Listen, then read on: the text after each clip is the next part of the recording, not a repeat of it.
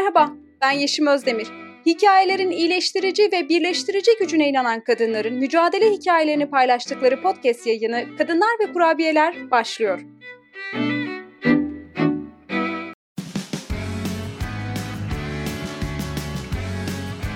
Oku, dinle, izle. Kısa Dalga. Merhaba canım kadın.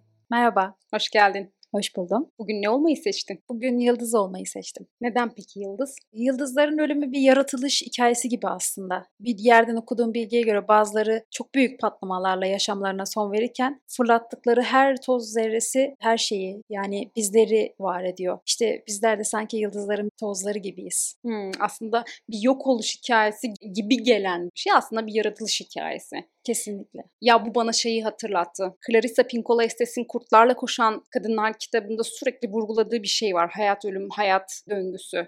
Ve bu döngüden bahsederken e, cümlenin tamamını hatırlamayabilirim ama şöyle bir şeyden bahsediyor. Kadınlar için diyor ki ölmesi gerekenin ölmesine, e, yaşaması gerekenin yaşamasına izin vermemiz gerekiyor. Yani bazen ölümlerden de yeni yaşamlar oluşturmak gerektiğine değiniyor. Ölüm temasına çok farklı e, baktığı için çok etkilemişti ve şöyle bir cümlesi vardı. Ölmeye, doğmaya ve ölmeye ve yeniden doğmaya istekli bir yürek. Yani kadınlara bunu salık veriyor. Peki seni biraz tanıyabilir miyiz? Ee, Ben 29 yaşındayım.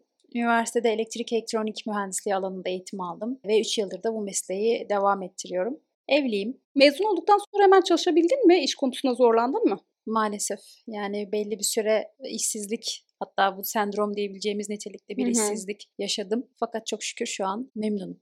Bir şeyle ilgili değildi bu ama değil mi? Hani alanın genelde toplumda şey diye bilinir ya bilmiyorum hiç o muameleyle karşı karşıya kaldın mı ama erkek mesleği, erkek alanında kadından mühendis olmaz tırnak içinde başkalarının e, şeyini söylüyorum ama bu yayında da çok böyle e, ol- olumsuzlamalara yer vermek istemiyorum ama sen böyle şeylerle hiç karşılaştın mı? Toplum tarafından kısmen denilebilir. Aslında bir yanları böyle hoşlarına gidiyorken ama bir yandan da bağlı oldukları o düşünceden kopamıyorlar. Ama iş dünyasında açıkçası kendi adıma çok karşılaşmadım. Yani bir firma tarafından mühendis kadın olmak bu kadar zorlayıcı olmadı. Hı, o zaman biraz daha toplumda bu dengelerin değiştiğini de görüyoruz demek ki. Peki şu anki işinden, kurduğun hayattan, düzenden memnun musun? E, Epey bir inişli çıkışlı dönemlerden sonra aslında şu an en azından son iki yıldır e, huzurluyum diyebilirim. Eksik bir şeylerin kaldığını düşünüyor musun?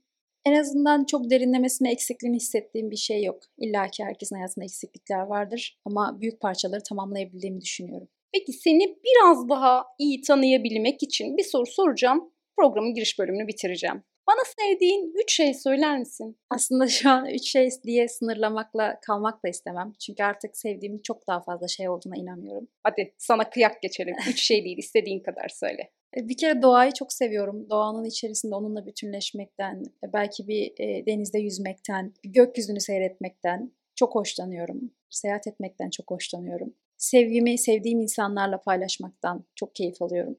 Peki sevmediğin üç şey desem? E, gülmeyi çok seven biriyim. Dolayısıyla etrafımda somurtan insanları görmekten hiç hoşlanmıyorum. Hmm. E, ya da saygısızlığın herhangi bir türlüsüne tahammül edemiyorum. Bu belki doğaya saygısızlık olabilir, insan olabilir, hayvan olabilir. Saygısızlık derken yani bu kişilere göre değişebilir. Ne senin için saygısızlık? Saygısızlık aslında çok geniş bir yelpazesi olan bir kavram bence. Çünkü doğaya saygısızlık dediğim belki yere sadece bir izmarit atmak, belki hı. sadece e, tahribat yaratmak doğada. Hı hı hı. Ya şey düşünüyor musun? Üçüncüsünü de söyleyeceksin ama e, aklıma gelmişken bununla ilgili de konuşalım isterim. Doğaya herhangi bir doğal kaynağı çok sınırsızmış gibi davranıldığını düşünüyor musun? Bu beni çok etkiliyor. Mesela su kaynaklarımız çok sınırsız, hiç tükenmeyecek gibi düşünülüyor. Ben mesela çok korkarım. Temiz suya erişemediğimiz günler gelecek diye çok korkuyorum. Su kaynaklarımızın tükeneceğinden, doğal kaynaklarımızın tükeneceğinden. Ama sanki insanlar da bizim toplumumuzda hiç o doğal kaynaklar tükenmeyecek gibi bir algı var. Yani saygısızlık çerçevesinde belki bu da konuşulabilir. Kesinlikle haddinden fazla kullanılan her şeye karşıyım. Herkes kendi yeteceği kadar en azından e, ihtiyaçları kadar bir şeyleri tüketse çok daha iyi olacağına inanıyorum. Peki sevmediğin üçüncü şeye geçelim. Kendimi kendim gibi hissedemediğim, özgür hissedemediğim yerlerde bulunmaktan da hoşlanmıyorum. Hı hı. Evet, özgür ruhlu bir kadınsın. Aldık mesajını tamam. Programımızın bu bölümünde artık hikayeye giriş yapıyoruz. Ee, bizimle paylaşmak istediğin hikayen nerede başlıyor sence? Hikayen nerede başlıyor dediğimde aklına gelen ilk anıyla anlatmaya başlayabilirsin. Aslında tek bir anıyla başlamıyor. Daha çok çocukluğumda hissettiğim genel bir duyguyla başlıyor belki. Ne o duygu? Çaresizlik diyebiliriz. Peki o zaman nasıl bir evde büyüdüğüne, nasıl bir çocukluk geçirdiğine dair bize bir şeyler anlatabilir misin? Ee, biz beş kişilik bir aileydik. İki kardeşim, annem, babamla birlikte. Çoğunlukla şiddet döngüsünün içerisinde e, var olan, yalnız, kendi kendine büyüyen, çoğunlukla ihmal edilen bir çocuktum diyebiliriz. Hı hı. E, Peki şiddet döngüsünden bahsettin. Şiddetin faili kim burada? Babamdı. Her gün evimizde bir şeyin huzursuzluğu, bir şeyin kavgası, bir şeyin çekişmesi. Sizinle mi kavga ediyor daha çok yoksa annenle mi? Çoğunlukla annemle kavga ediyorlardı ama sonuçta çocuklar olarak biz de o evin içerisindeydik ve bizler de maruz kalıyorduk bütün olan bitene. Tabii aslında e, çok iyi de bir noktaya de- değindin. Şey gibi olur ya anneler, ebeveynler bazen anlatırken şunu duyuyorum. E, ya işte babalar hiç çocuklarını vurmaz, hiç onlara karşı şiddet göstermez. Onun derdi benimle.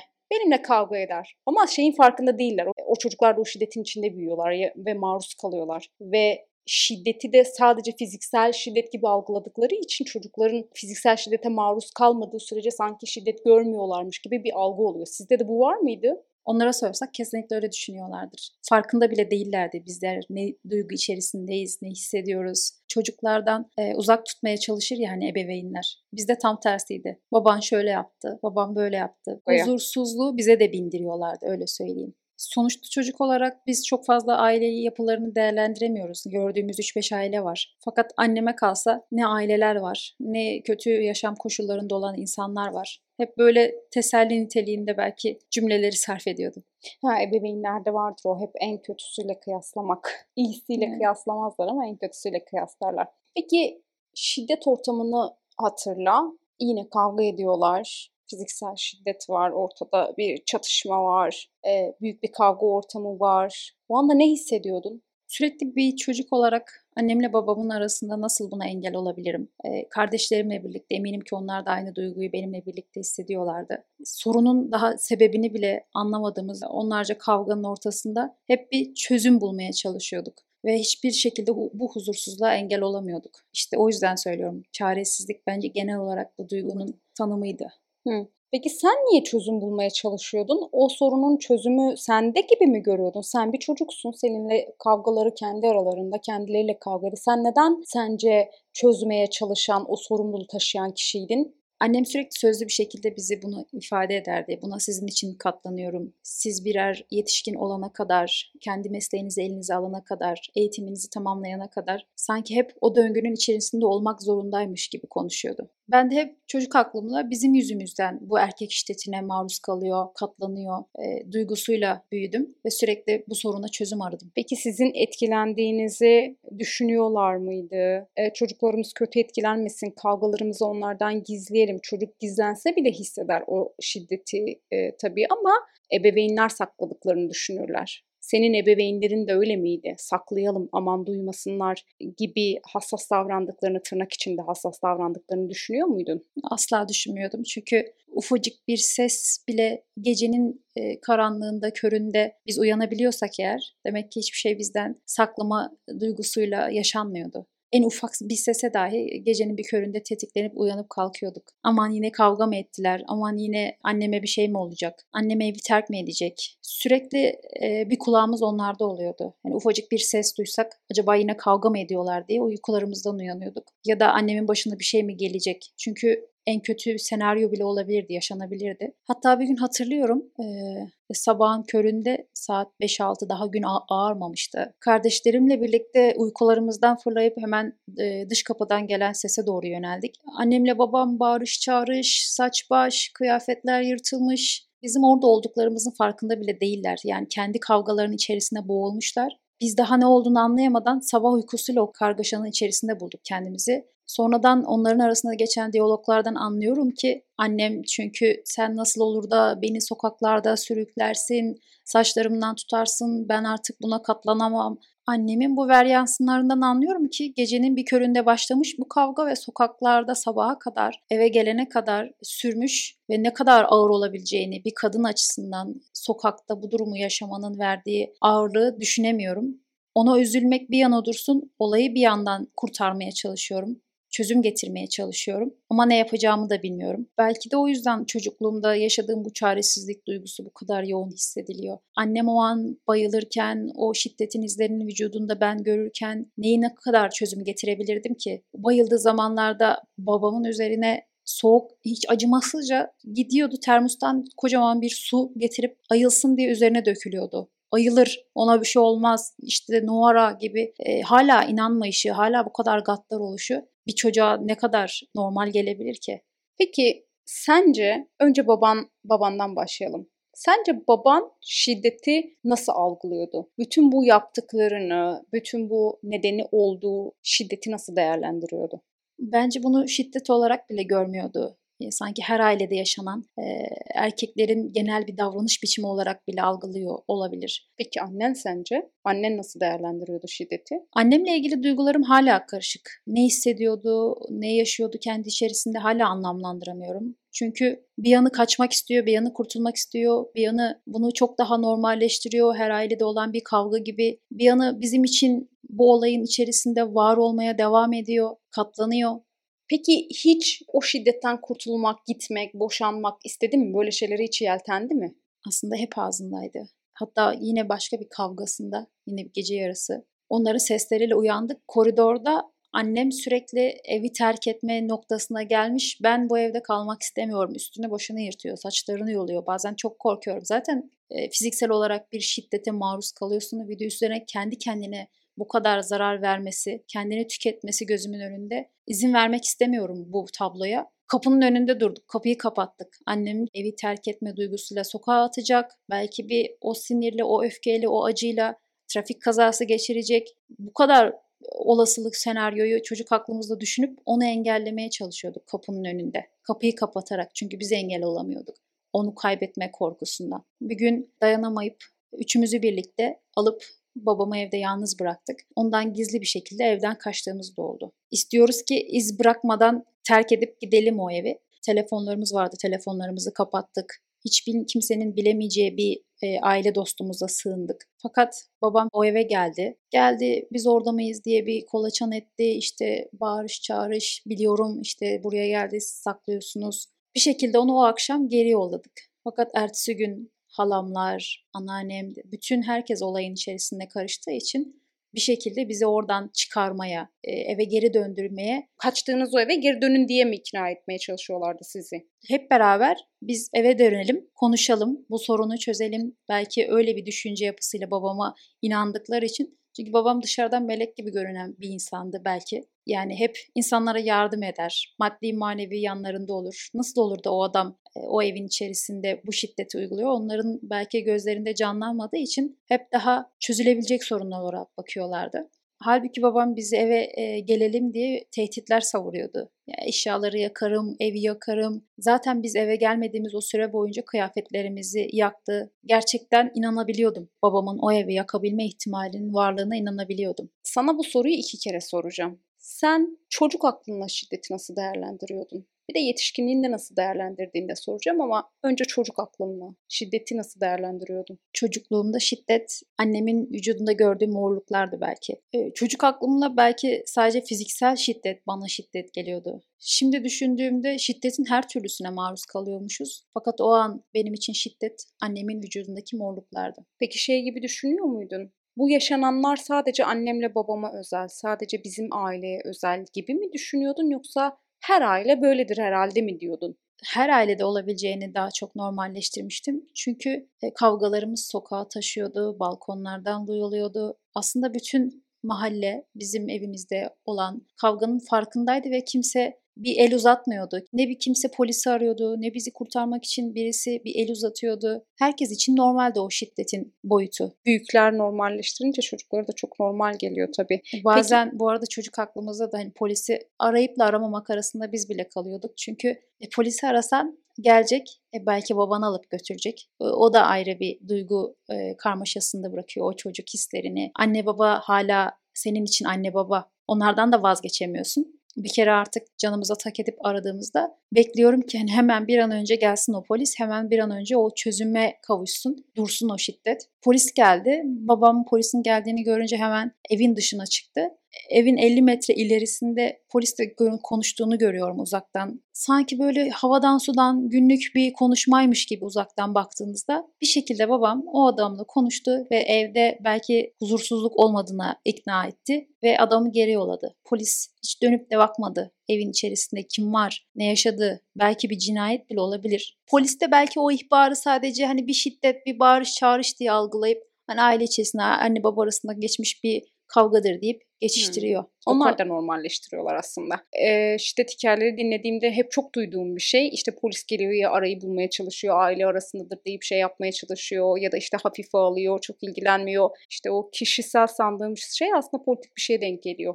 Yani kolluk, devlet, devletin bir parçası bunu normalleştiriyorsa işte cinayeti de normalleştiriyor. Peki demin sorduğum soruyu tekrar soracağım. Çocukluğunda şiddet neydi demiştim ya. Bu halinle şiddet ne senin için? Bütün bu yaşadıklarımdan sonra şiddeti e, çok iyi tanımlayabileceğimi düşünüyordum. Fakat büyüdükçe şiddet daha da karmaşık bir hale dönmeye başladı. O kadar da rahat tanımlayamıyordum aslında şiddeti. Mesela ikili ilişkilerimi değerlendiriyorum. Bundan 3-5 yıl önce kendimce çok sağlıklı bir ilişki içerisinde var olduğumu düşünüyordum. Mesela kıyafetlerimle ilgili e, aşağılayıcı yorumlarda bulunuyordu. Bir gün e, yurt dışı tatilinde çıkmıştık. Sokakta yürürken üzerimde hiç dikkat çekici, yani toplum açısından dikkat çekici bir kıyafet olmamasına rağmen birden durdu dedi ki herkes niye sana bakıyor ya? Ne var da bu kadar dikkat çekiyorsun? Pantolon var, şort dahi bile yok ve yurt dışındayız. İnsanlara bakıyorum hiç böyle bir e, duygu içerisine girmedim. Hiç rahatsız olmadım onların bakışlarından. E, o an onun bana yaşattığı şeyi asla kar, karmaşıklaşıyor dediğim noktası burası belki şiddetin. E, şiddet olduğunu fark etmedim bunun. Kesinlikle o an fark etmedim. Dedim ki yani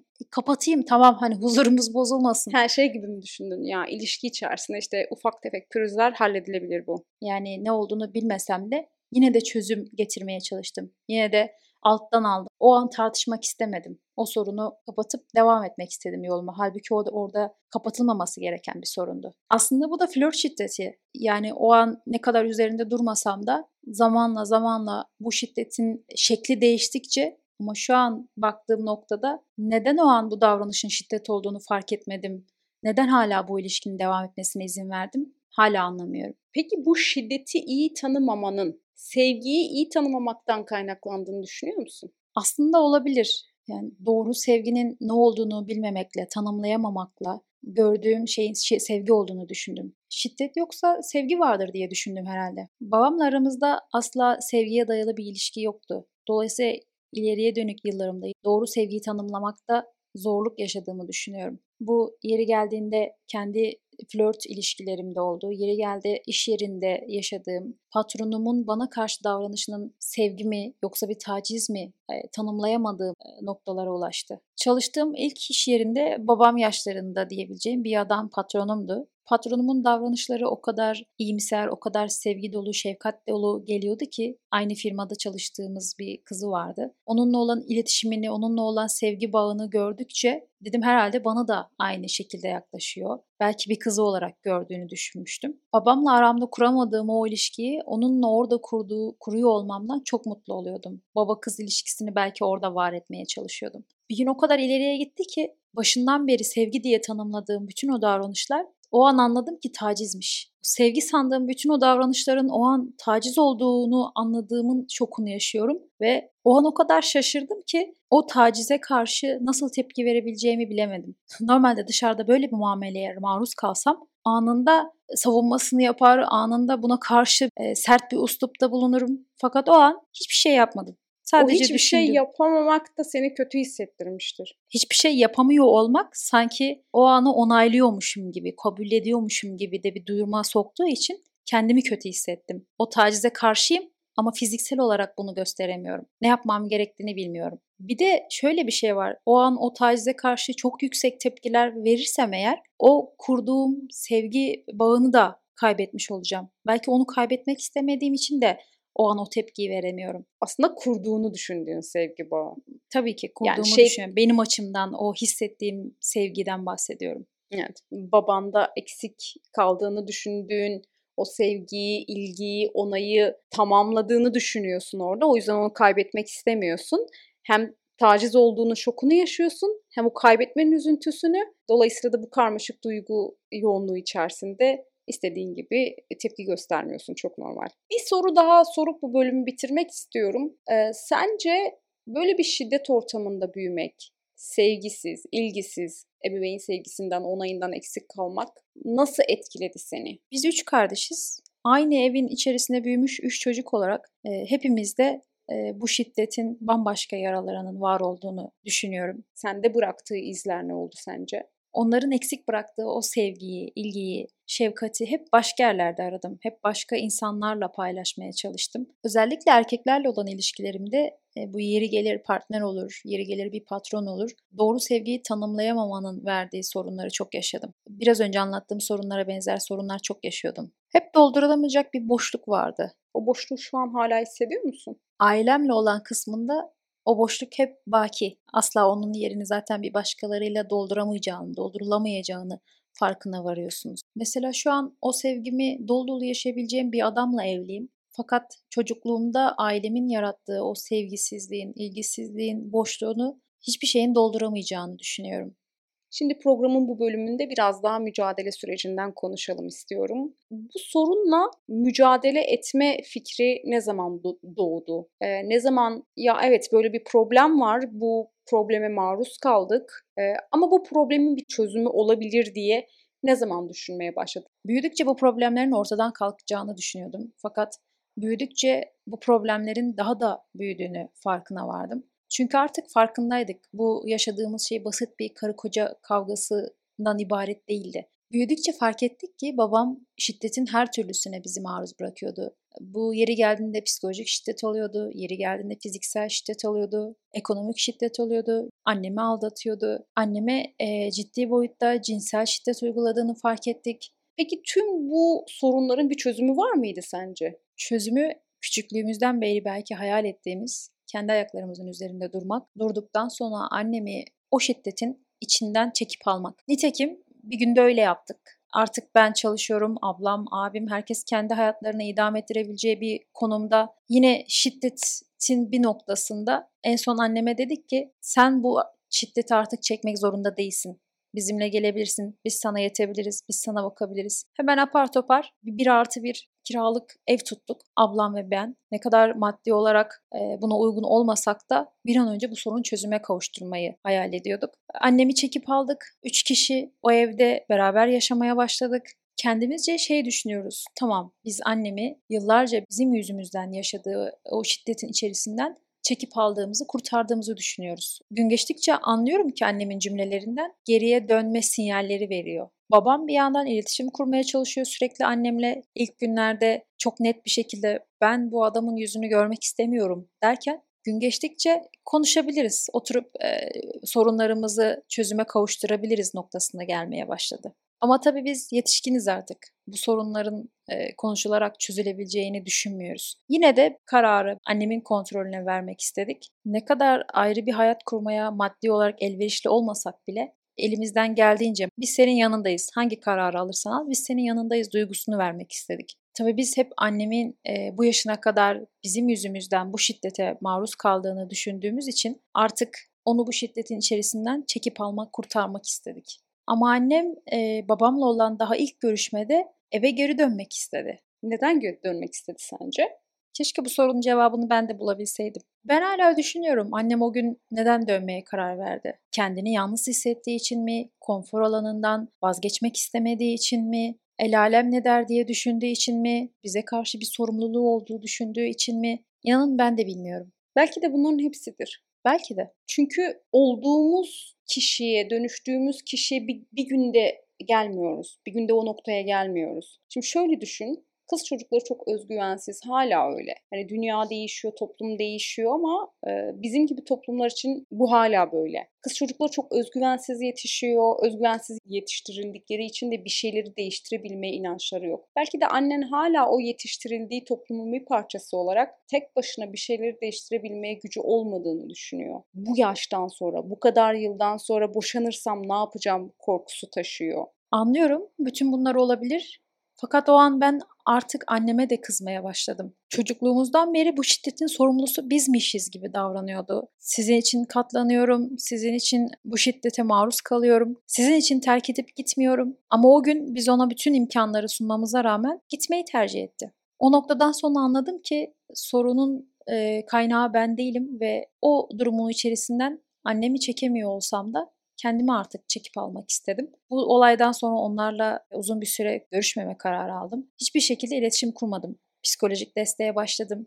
Öfkemi dindirmeye çalıştım. Çünkü o ana kadar babama öfkeliydim. Artık anneme de babama da öfkeliyim. Bu öfkenin beni tükettiğinin de farkındayım. Sorunun içinden kendimi çekip almak için önce ailemden uzaklaştım. Sonra işimden uzaklaştım. Farklı bir iş arayışına girip farklı bir şehire yerleşmeyi düşündüm. Ne zaman ki bunları gerçekleştirdim, kendimi günden güne daha huzurlu hissetmeye başladım. Onlardan uzaklaşıp yeni bir şehre taşındım, yeni bir hayat kurdum.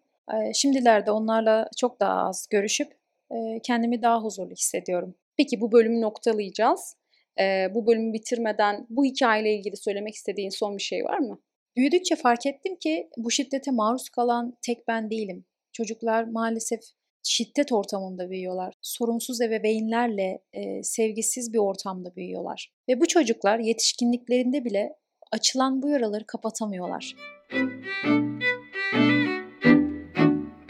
Geldik programın son bölümüne. Bu bölümde biraz bu konuştuğumuz hüzünlü sohbet ortamını biraz değiştirmeye e, çalışmak istiyorum. Kelimeler ve çağrışımlar bölümünde bir kelime heybemiz var. Bu kelime heybesinden Üç tane kelime seçtim ben senin için. Bu kelimeleri söylerken neler çağrıştırıyor, neler hissettiriyor, aklına ne geliyor? Bunlar üzerine biraz konuşacağız. Hazırsan ilk kelimen geliyor. Hazırım. Özgürlük. Özgürlüğün tanımı herkese göre değişir belki ama bana göre özgürlük her yerde, her zaman, her koşulda kendim olabilmek. İkinci kelimen geliyor. Huzur. Huzur yıllarca aradığım ama günün sonunda kendi kendime bulabildiğim bir duygu. Özellikle birinci ve üçüncü kelimeyi seçerken seninle olan o ön konuşmalardan hareketle seçmiş olabilirim. Şu an kelimelere bakınca onu fark ettim. Neşe. Neşe bence çok bana ait bir duygu. Kendimi çok onunla bütünleştiriyorum. Çok neşeliyim çünkü. Peki şimdi biz sana üç kelime verdik. Senin de heybeye üç kelime eklemeni istiyoruz. O zaman benden de size birincisi güneş olabilir. Yine yıldızın bir parçası olarak. Yuva olabilir. Peki niye aile değil de yuva? Aileyle yuva birbirine e, benzeyen eş anlamlı kelimeler ya. Çünkü aile birazcık daha otoriter bir kavram gibi geliyor bana. Yuvanın her zaman daha bir sıcaklığı var. Tamam peki üçüncü kelime? Üçüncü kelime de e, dayanak olabilir. İnsanı güçlü kılan e, şeylerden biri olduğuna inanıyorum. Peki hikayeni bizimle paylaştığın için çok teşekkürler.